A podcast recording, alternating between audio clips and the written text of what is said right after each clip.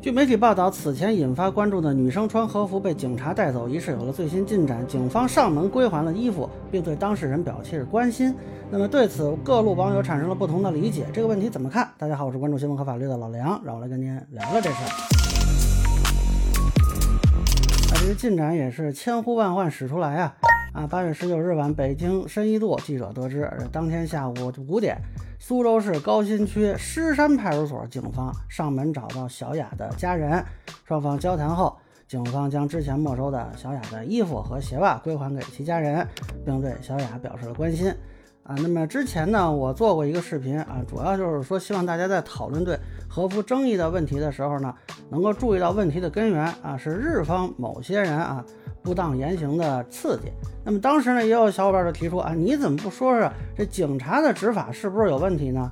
啊，这个我可以很坦率的告诉大家，因为我不知道啊，不但当时不知道，现在我也不知道。呃，即便是现在咱们看《北京青年报》的这个报道，那么之前是有一个女生介绍事件经过的这个内容，当时我看了之后就觉得呢有个问题啊，依然是女生的单方信息，没有警方或者其他目击者的印证。但是这个报道发出来之后呢，目前啊还没有警方回应，我想大家都会对这个事情有一个自己心里的判断啊。但是严格说来，到现在我们看到的依然都是单方信源或者不明信源。比如这个归还衣物的事情啊，是警方告知媒体，还是女生跟媒体说的？那么这个表示关心是不是警方的原话啊？其实到目前为止，我依然是不知道的。因此呢，虽然我也觉得这次执法不排除存在一定问题，但是到目前为止啊，还是没法做这个判断啊。当然，一直有人跟我说啊，肯定就是这么这么回事啊。那可能你比较自信啊，我这人比较没自信啊。但是我上次也说了。单纯穿和服是不违法的，所以如果没有其他的违法嫌疑啊，仅凭穿和服说是寻衅滋事，这个我肯定是不能同意的。呃，所以我目前可能会比较期待警方可以就这件事情做出更多的说明，回应社会关切。但是我还是想多说一点，就是我觉得目前舆论场上不同观点之间的角力有一个错位。就是有一些人用他们讨厌和服、反对穿和服来定义警方执法的合法性。那另一方面呢，有些人用质疑警方执法来表态应该对和服等外来元素包容。呃，我个人其实是不太能同意这两种逻辑。警方执法是否合法跟是不是针对和服没关系啊。如果是穿其他的独特服装，或者说啊有其他的一些争议行为。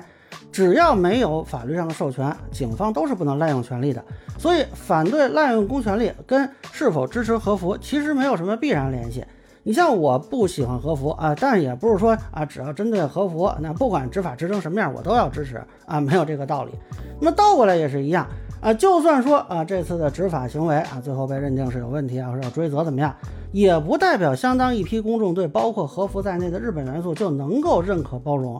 啊，还是举我个人的例子，我个人还是会拒绝穿和服啊。当然，我可能不会去指责穿和服的人，但我也反对一些过激甚至违法的表达，什么 U 型锁之类的。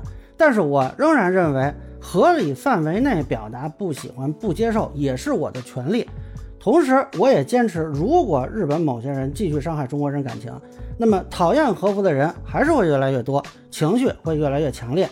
这种情绪还是会持续外溢到啊，像和服这样的事物上。所以，单就这次女生被带走事件啊，我是很期待能够水落石出。但是，水落石出不代表一锤定音。我们对和服的问题的争论啊，不会因此有结果啊，相反，可能还会发生更激烈的观点的碰撞。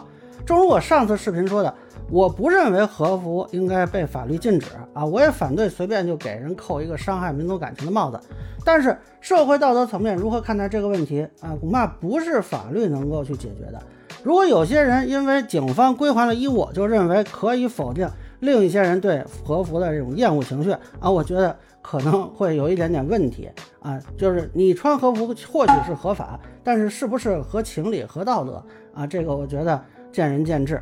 我们可能对依法执法不会有分歧，但是对于和服的分歧可能会持续相当长的一段时间啊，或许在社会道德层面也要经过更长时间的讨论才能得出结论。